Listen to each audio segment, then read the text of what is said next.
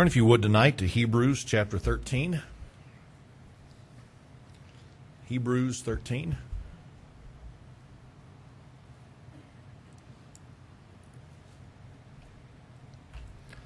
Let's go to the Lord in prayer. Father, thank you for this day. Thank you, Lord, for the truth and song we just heard about your willingness to take our sin and our guilt. That is a wonderful thing to be reminded of. Lord, we are thankful for the peace that uh, you give to know that it is well with our soul. Uh, just so many wonderful truths that we've been reminded of tonight. And uh, do pray that you would help us, as that final song said, Lord, that you'd help us to let you have your way in our lives tonight. If there's anything that we need to give, uh, some some special attention to. I pray that tonight we would be willing to do that. God, I pray that you'd bless this time. In Jesus' name, amen. Well, last week, you may or may not remember, I don't know, but uh, we looked in verse number 15 and 16, and we watched as the writer explained to the believers uh, that he was addressing that there were some things they could do if they wanted to please the Lord, if they wanted their lives to be pleasing to Him. And we talked about this in light of the context of things as to what was going on in their life or their lives. Uh, we know that they were going through some hardships. We know that they were going through some difficult times. And yet, if they wanted to please the Lord, one of the things that he began with was by saying that they needed to be a grateful people or a thankful people, and they needed to do so continually. And the point was this is that there is always something to be thankful for. It doesn't matter how difficult things are, it doesn't matter how trying the times may be. If you and I are honest, there is always something to be thankful for.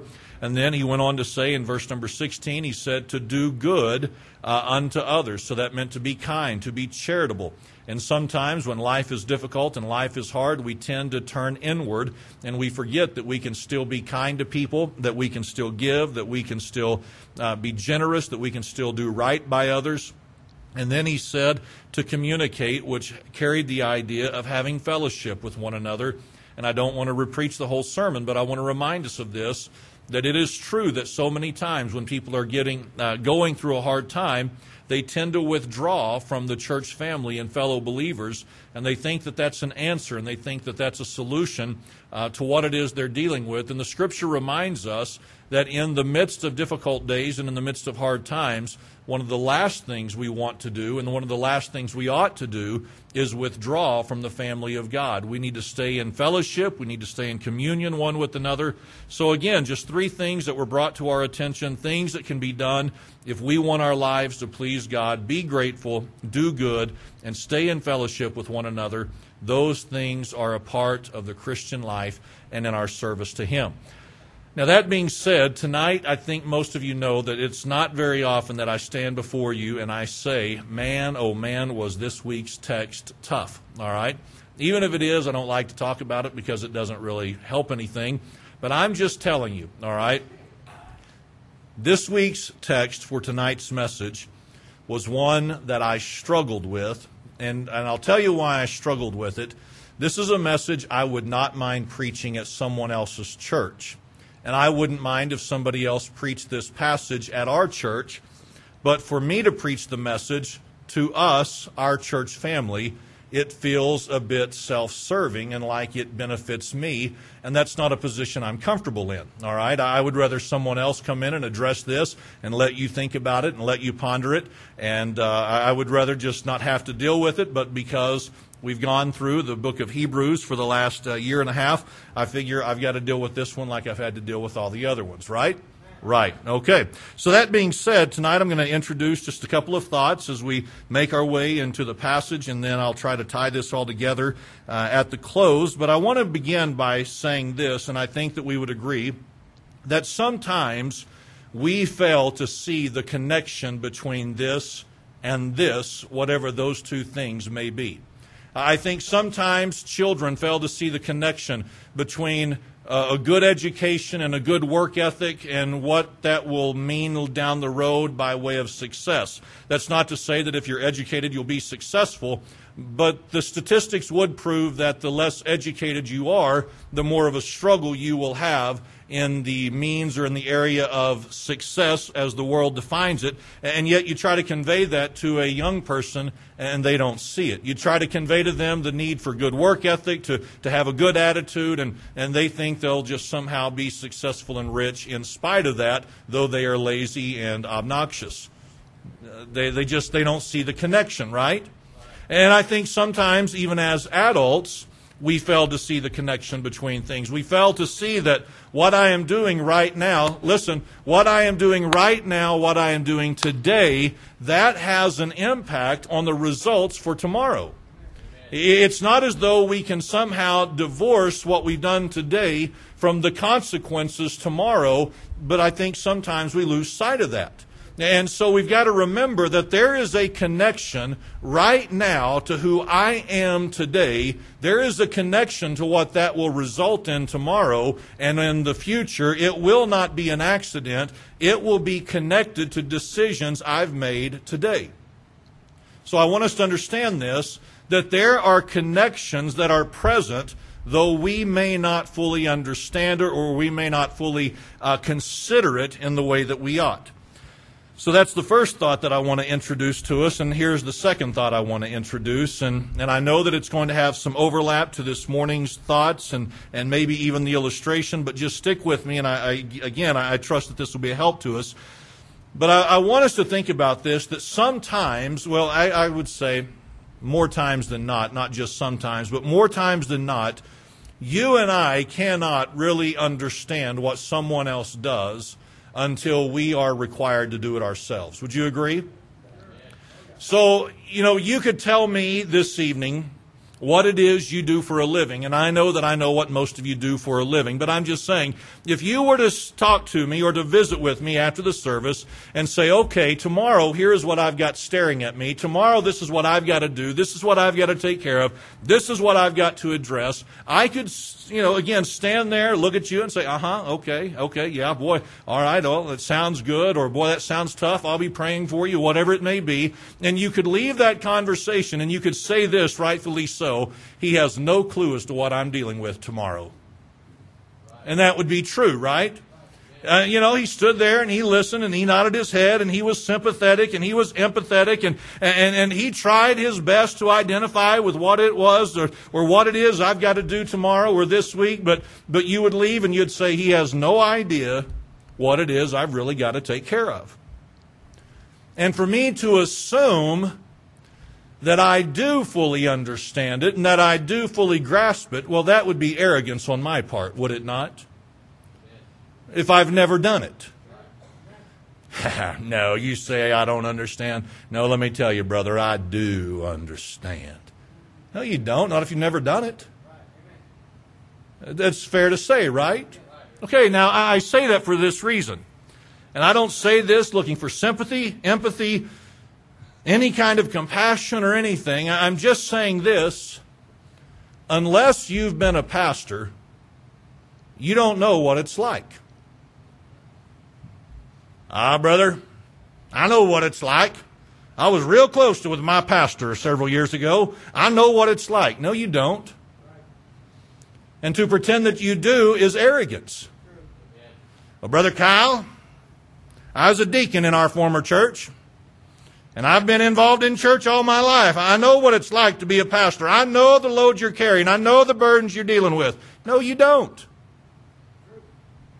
Don't get quiet on me. You were real supportive of me whenever I was saying I don't understand your job, okay? I, am just saying, you don't understand what it's like to be in my position.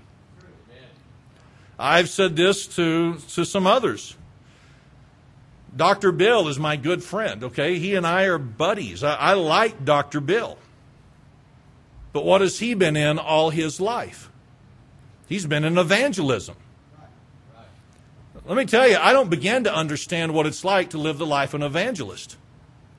There are some correlations and there would be some things that overlap and we could talk about and say, oh yeah, I've dealt with that or yeah, I know what you're talking about here. But there are just some elements of being an evangelist that I could never identify with. And though he is in his 70s and he's been preaching longer than I've been alive, I can say this with a measure of authority, not with any measure of arrogance, but just with some authority. Until he's pastored, I've got some experiences that he can't fully understand. And that's just life. And so I, I say all that to say this that I, I'm going to mention some things in a few minutes, and, and if you're not careful, you might be tempted to sit there and say, Oh, yeah, I understand that. Oh, yeah, I got that. Yeah, I don't know why he's talking about that or making an issue out of it. It's because we need it. And I want us to be aware of this so that you kind of understand my perspective Though here's what I know that when you leave tonight, you'll still not grasp it. I'm not mad at you, it's just you can't. So notice in the middle part of verse number 17. In verse number 17, it's talking about spiritual leaders here, and I'll show you this in just a moment. But notice what it says in the middle part of verse number 17. It says this For they watch for your souls. For they watch for your souls. Now, this is spiritual leaders in the lives of the believers there that were being addressed, those who would be reading this letter at some point. And here is what the writer said to those believers. He said, Those spiritual leaders, those spiritual overseers, they watch for your souls. Now, I, I, want us to think about this, and again, I'm not trying to be rude, I'm not trying to sound pompous or anything of that nature, but I want us to notice that the work of the preacher, the work of the pastor, the work of the spiritual overseer, it is different than most line of works in that what we do is eternal because it is dealing with the souls of men and women. I am not belittling. I am not uh, uh, trying to make light of what anyone in this room or anyone in this nation does for a living. But I would say this there are very few professions and calls out there or, or, or ways of income that have an eternal weight associated with it. The overseers, the, the pastors, the elders, those who would have been the spiritual leaders, he said they watch for your souls. So, so it's talking about the souls of men and women. It's talking about the inner man, who we are as individuals. And he said they watch for your souls. So what does it mean to watch? Well, the word watch means this, to be awake or to lose sleep. To be awake or to lose sleep. And so here is kind of the idea associated with the, uh, with the word. Uh, it would be something like this, maybe like a watchman or someone who is burdened by something that would cause them to lose sleep. Now, I'm not saying you have never carried a burden and that that burden has never caused you to lose sleep, but I would say this, all right? That from the perspective of the pastor, if the pastor does his job correctly, and if the pastor does his job effectively, there will be times that with his responsibility as a pastor, it will require a watch and it will require an attentiveness and it will require a burden that many other people will never understand or carry in their lives. Just tonight, if I were to be honest and transparent with you, which I'm going to be, I would say to you tonight that right now, though it shouldn't probably be this way, some would tell me, I would tell you tonight that right now I've got a burden. Well, why do I have a burden? Because right now, as I stand before you, I can look at certain places in the auditorium and I can know that certain people are out of commission tonight. It's not because of an emergency. It is not because of health. It is not because of travel. It is not because of anything other than just laying out from where they ought to be. Now, I'm just saying that's a burden, and I don't mean this wrong, and I'm probably going to say that more than I need to tonight, but I'm going to say, just so that you understand, that is something that will stick with me probably longer than it will stick with most of you because many of you, if you're not careful, you'll not even notice that certain people weren't in their place. And if they're not in their place, you may not even consider why they weren't in their place. It's just, oh, they weren't there. They weren't where they're normally at or where they're supposed to be. But there's not a burden for that. And, and uh, again, it's one of those burdens that you think, why aren't people in their spot? Why aren't people doing what they're supposed to be doing?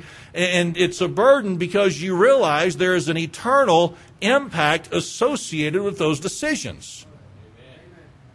There really is because it's not just affecting them. It's affecting a spouse. It's affecting children. It's affecting friends. It's affecting so many other people. But it's so much more. I hope you know it is so much more than whether or not a person is in their place in the house of God on a Sunday night, though that's part of it. There are things that I know as a preacher that, to be honest with you, sometimes I wish I didn't know. I've said to people before, sometimes I wish I pastored a large church. Not because a larger congregation would be more fun, but with a larger congregation, you don't get to know people as well. And so you don't know what's going on in this person's personal life. You don't know what's going on with this person's marriage. You don't know what's going on with this person's children, whatever it may be. And I'm just saying that sometimes in, in, a church our size, there are just certain bits of information that are brought to me, and, and I understand that as a pastor, that's what I'm supposed to hear, and that's what I'm supposed to be here for. And there are times I'd love to say, man, you know what? I'm just going to tell everyone what you're dealing with because that way everyone knows. But I can't do that. Right? Because if I did that, then some of you'd be very mad at me, like, how dare you? I told you that in confidence. I told you that, trusting that you would keep that to yourself, that you would pray about it. I didn't expect you to tell everyone in the church. I know, I'm just telling you, sometimes I wish I didn't know, but because of what I do know, it brings with it a burden for the souls of men and women in this church. I can't help. And I don't mean to labor this, but I just want you to understand this. I cannot help but think back over the years to where this couple is at now. And where this family is at now. And where this individual is, and where this young person is now, and, and what's going on with their lives. It's just a burden that is sometimes carried that until you've been the one involved in the situation, it's hard to understand it. But as you think about that, again, not trying to garner sympathy, he says in verse number 17, For they watch for your souls as they that must give account. As they that must give account. So, what does that mean? It means this I have to give an account for the ministry that God has entrusted to me. You realize this? One day I'll stand before God and I will give an account for the sermons preached. I will stand before God and I will give an account for Sunday school lessons taught. I will give an account for every word that has come out of my mouth, like you'll give an account for every word that has come out of your mouth. And, and if you think about it, I'm kind of paid to talk. I, am paid to say more than most of you are paid to say. Now, that brings with it then a weight knowing that I am responsible for everything that I teach and everything that I preach. But it's more than that. It is also the ministry of ministering that I will have to give an account for. So I'll just be honest with you. There are different personalities in the ministry. I trust you know that, right? There are certainly different personalities in the ministry, and, and I've got preacher friends who are very, very comfortable in their own skin to not get too attached and too associated or, or too involved in the lives of the people that they're the pastors of. Now, that may be what they're comfortable with, but I'm just telling you that's not a very scriptural approach to take because if you're not involved in the ministry of ministering to those that God has entrusted to you, you will give an answer for that. And so I have a responsibility. And I, I'll just tell you right now, I lose sight of this sometimes because I'm human. But sometimes the phone rings, and, and, and don't, don't get nervous. It's not often that this happens, but sometimes the phone rings, and I'm thinking, oh, I don't want to answer it.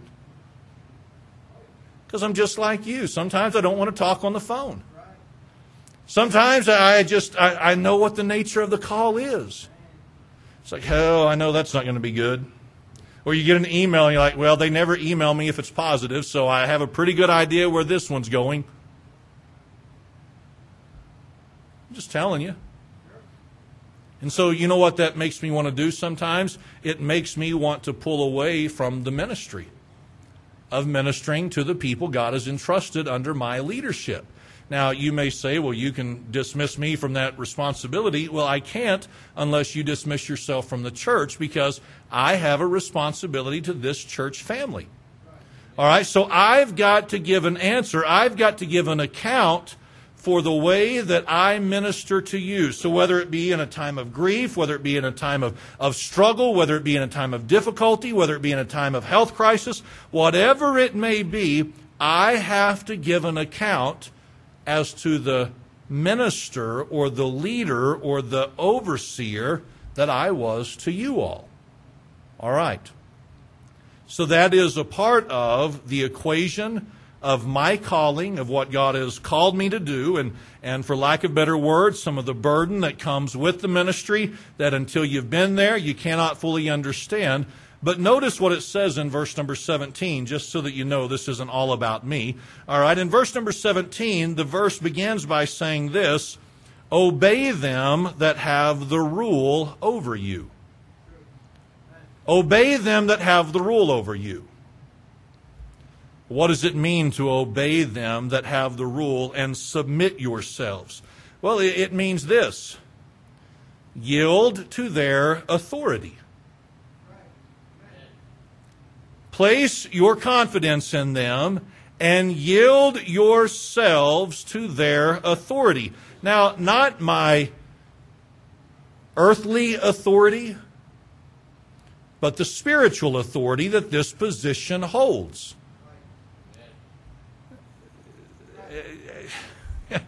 There has to be an awareness, and, and this is being lost I believe to some extent, it seems, with almost, almost every generation that is passing, that there is, an, there is a lack of awareness of the spiritual authority of a pastor in the life of a church member. I am not here, I've said this before and I will say it again. I am not here to tell you what your address ought to be. That's overstepping my boundaries. I'm not here this evening to tell you what kind of car you need to buy and how much money you can spend here. I'm not here to lord over you. That has never been God's call on any pastor's life to try to control every aspect of your life. But there is spiritual authority that is associated with the office of a pastor the office of the spiritual leader of the church.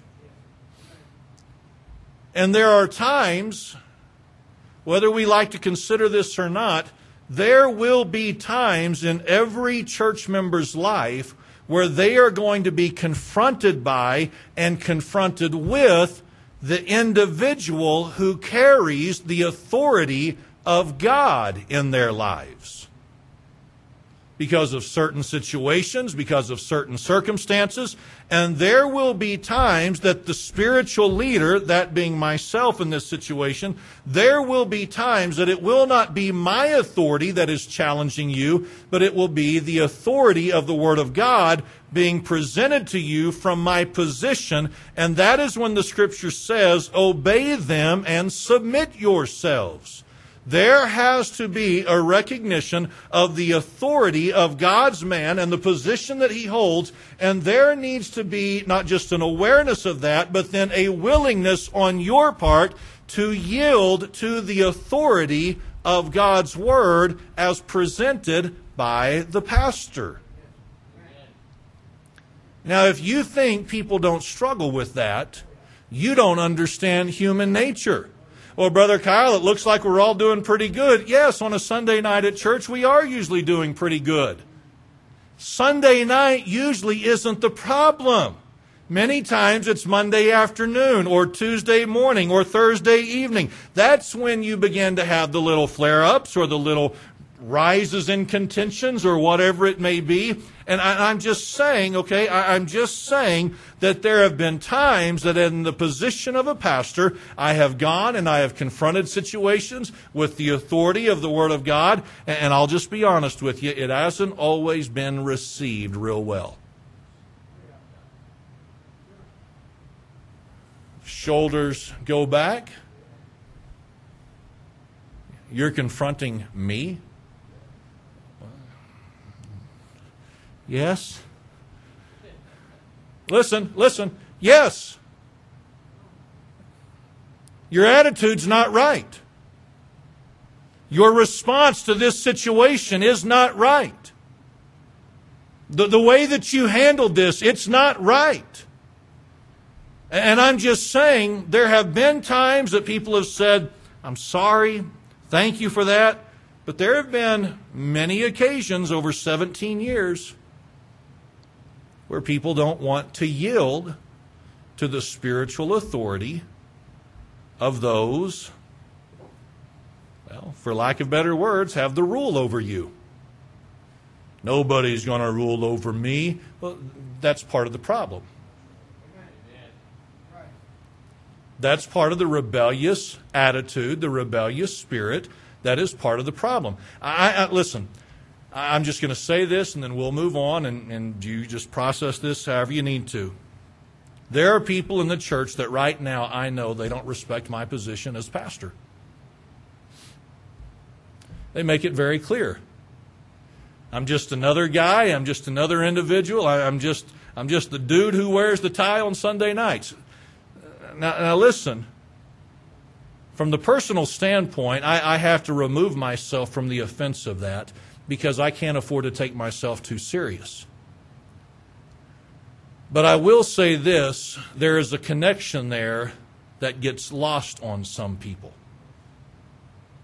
See, notice what he said in verse number 17 Obey them that have the rule over you, and submit yourselves. For they, those who rule over you, they watch for your souls. They carry a burden for you, whether you realize it or not. And it is a burden that is eternal. It is a burden that has far lasting implications than, than you may ever begin to know. And he said, They watch over your souls, or they watch for your souls, as they that must give an account. But notice, if you tie these thoughts together, it is this Obey them that have the rule over you, and submit yourselves, that they may do it with joy and not with grief. See, the ministry and my ministering to the people of this church, you know what it should produce? It should produce in me joy, not grief. It should produce joy and gladness, not sorrow or the word grief here meaning the idea of groaning. How many of us know what a groan is? It's like,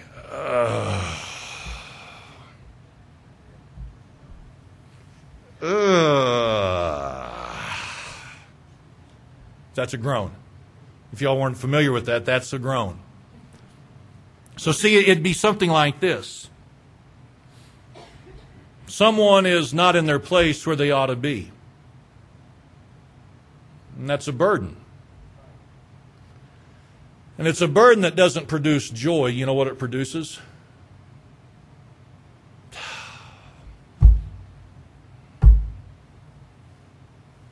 Pastor, it's only one service. No, it's not. It's a pattern.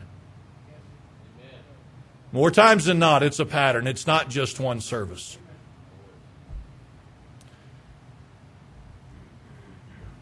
Brother Kyle, you just need to accept what you can't change. I know what you mean, but I can't.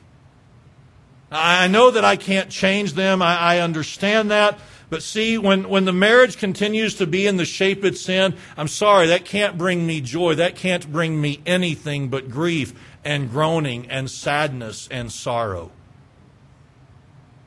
Now, if I was ignorant as to what the marriage really looked like, then yeah, I could be oblivious to it and I could act happy. But I'm just saying, whenever I know what the marriage really looks like and it's not what it's supposed to be, I'm sorry, it cannot produce joy. It produces grief.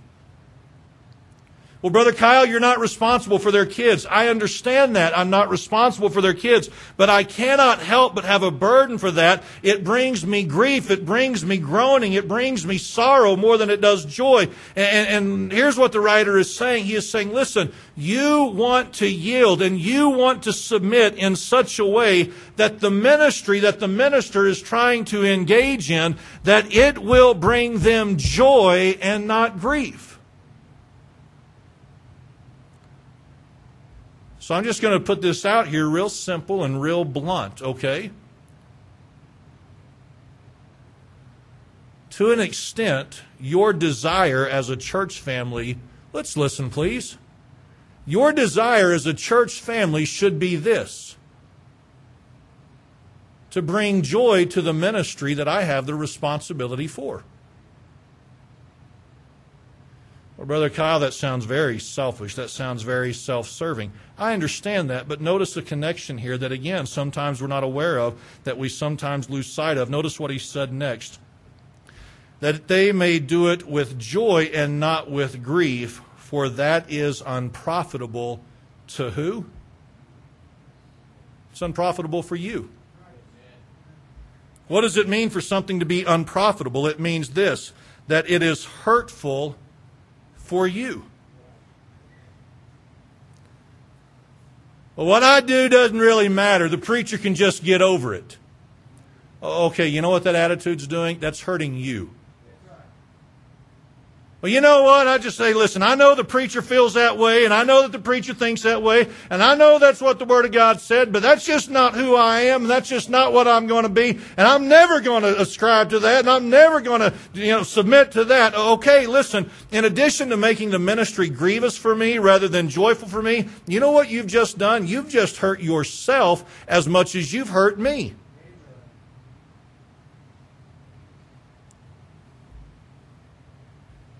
It's just who I am. It's just what we're about. I don't take it as serious as you do, and you're just going to have to learn to deal with who I am, and I do what I want to do, and you're just going to have to deal with it. Okay, First of all, you need to know that that's causing me grief because you don't want to submit and yield to the authority of God's word in your life. But I, just want you to understand this. There is a connection there that you can't get away from, and that is this. You're hurting yourself with that attitude. You're hurting yourself with that spirit. So you think that you can just be rebellious and you think that you can just be doing whatever you want to do and you're not going to hurt anyone else. Well, no, first of all, you are hurting someone else. You're hurting the preacher and you say, well, that's not my, my, really my main concern. Okay, then for, for a moment, let me encourage you, be selfish for a minute then. And realize you're hurting yourself. You have no respect for the position of the pastor, that's fine. You're hurting yourself. How does that happen? Shucks if I know. But the Bible says it's true. And if the Bible says it's so, then guess what? It is so.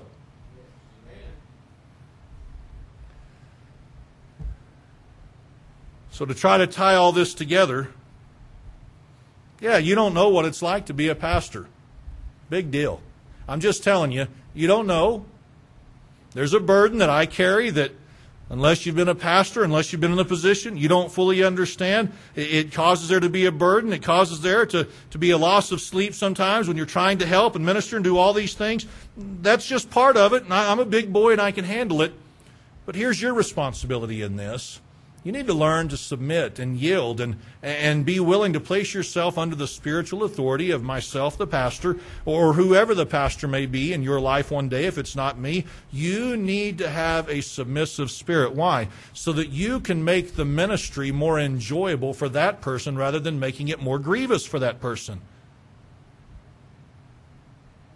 Because until you learn to submit and until you learn to yield, not only are you making the ministry miserable, you're hurting yourself.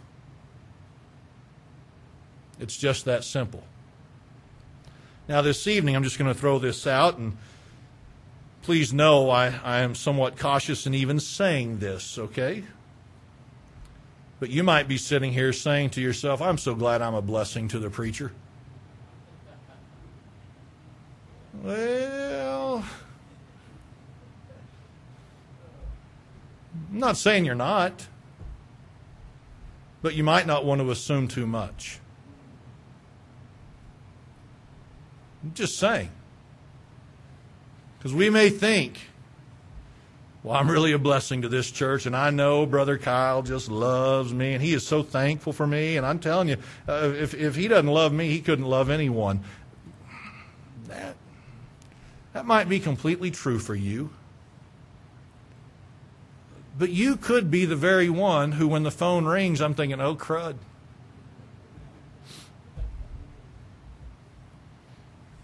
Or when the text message is sent, I'm thinking, I'll read it later. the groan. You say, Brother Kyle, you shouldn't admit that. I'm just saying, you might not want to jump to any conclusions. We might want to do some serious inspection with the aid of the Holy Spirit and say, God, have I yielded to your authority like I'm supposed to? Because to an extent, you've only yielded to his authority when you've yielded to the authority of the ministry of the leader, that being the pastor. You've only submitted to him to the extent that you have yielded to the leadership of the church. And if you say, well, I just can't yield to the leadership of the church, then I say this politely you need to find leadership that you can yield to and submit yourself to. I don't want anyone to leave, but if the spirit can't be right, then something's got to give. And if you don't make it right, you're not just hurting me, you're hurting yourself. And that's what the Bible says. So think about it, consider it, and it may just be you need to change your attitude on some things and get some things right. Let's all stand tonight and bow our heads for a word of prayer. Father, as we come to you this evening, I pray that you would use this message to be a challenge. God, I know that it's a different type of message. I know it's not one that uh, would be preached on a regular basis from here, but Lord, it is a reminder that we as a church family need. So I pray that you'd help us tonight to see the connection. Lord, that a bad attitude not only hurts myself, it hurts them as well. That a poor response to the authority of your word not only hurts the preacher, it hurts them. They are as impacted and affected by this as anyone else could be. And so, God, I pray that you'd help us tonight. I pray this in Jesus' name. Amen.